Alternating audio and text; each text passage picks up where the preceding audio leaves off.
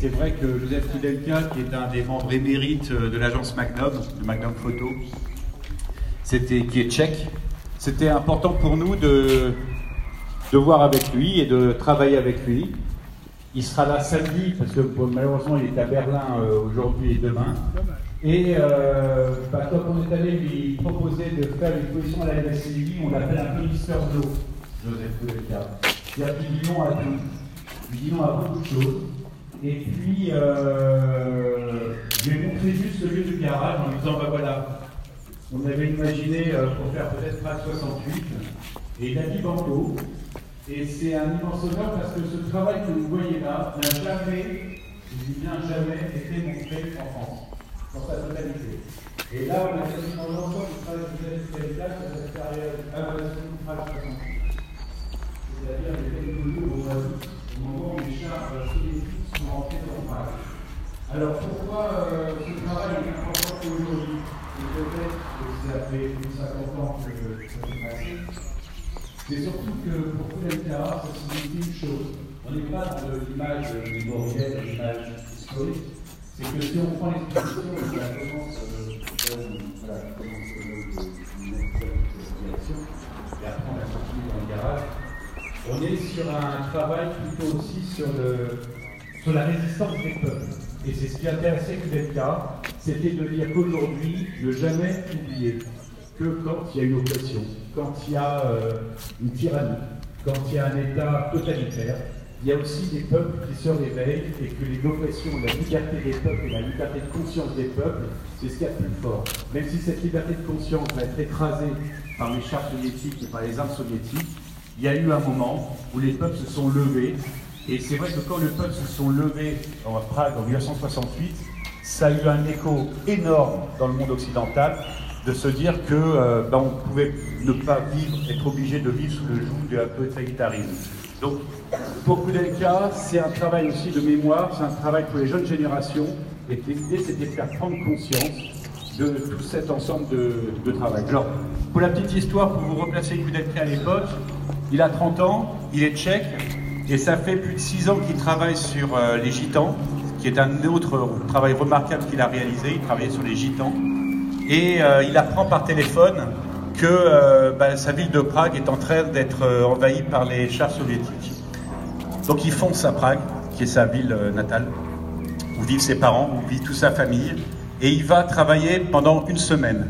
Ce que vous voyez là, il y a à peu près 160 photos, c'est une semaine de travail, du début à la fin de l'écrasement de, cette, de cette manifestation du, peuple de Prague.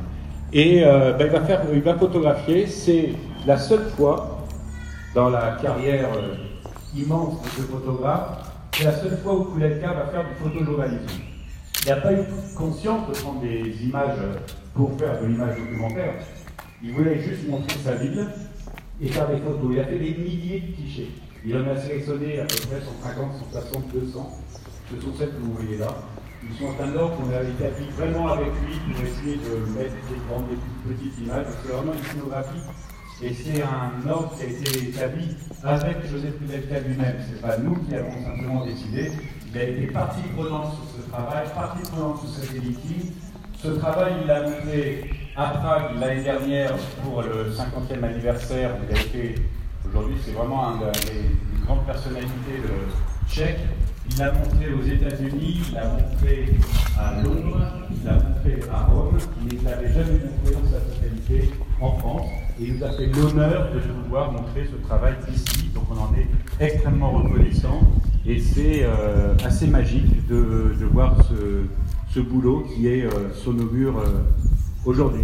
Donc euh, c'est un hommage qu'on voulait rendre à cet immense talent. Il fait partie dans le panthéon de la photographie, des 10 mètres de la photographie. Et c'est ici, dans le Morbihan, à la Gacilly, qui nous fait l'honneur de l'exposer. Donc c'est assez exceptionnel. Et euh, bah, regardez bien les images parce que chaque photo a quelque chose. Il y a vraiment un, instant décisif, comme on pouvait dire Cartier-Bresson, mais euh, chaque image a un instant décisif. Et c'est la seule fois donc il a fait du photojournalisme. Je reviens sur cette période. Donc il a 30 ans. Il envoie ses images. Ces photos sont diffusées par Magnum sous un nom euh, anonyme, sous l'anonymat total. Il va même gagner le prix Robert Capa avec ces photos-là. Les autorités euh, russes, soviétiques vont essayer de rechercher quel est l'auteur euh, de ces photographies. Il a voulu les présenter sous anonymat pour une raison simple, c'est qu'il a toute sa famille qui est à Prague, son père, il y a toute sa famille, qu'il n'a pas envie de les mettre en danger. Mais il va quand même gagner le prix Robert Capa, c'est la seule fois où le prix Robert Capa est gagné par un, photographe sous l'anonymat.